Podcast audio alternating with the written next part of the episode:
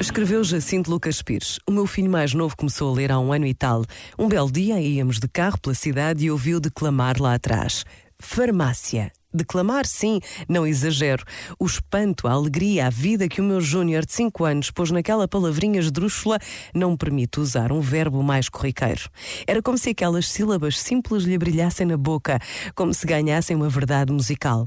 Há poetas que falam do poder que certos nomes, ditos de certa forma, têm de criar a coisa nomeada. Ora bem, a farmácia concreta, nascida daquela farmácia declamada, teria de ser, no mínimo, um Taj Mahal.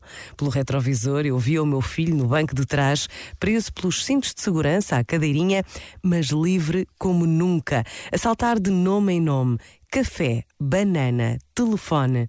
A partir daí, a janela do nosso carro tornou-se um cinema de palavras. De repente, todos os letreiros eram poemas. Cada rua, uma obra completa, uma viagem, um recital. Mas perdoem-me, não vim para aqui armar-me num pai babado. O que queria era perguntar: quando é que perdemos a capacidade do espanto? Quando é que desaprendemos a ler o brilho misterioso e essencial que há em cada coisa e em cada palavra?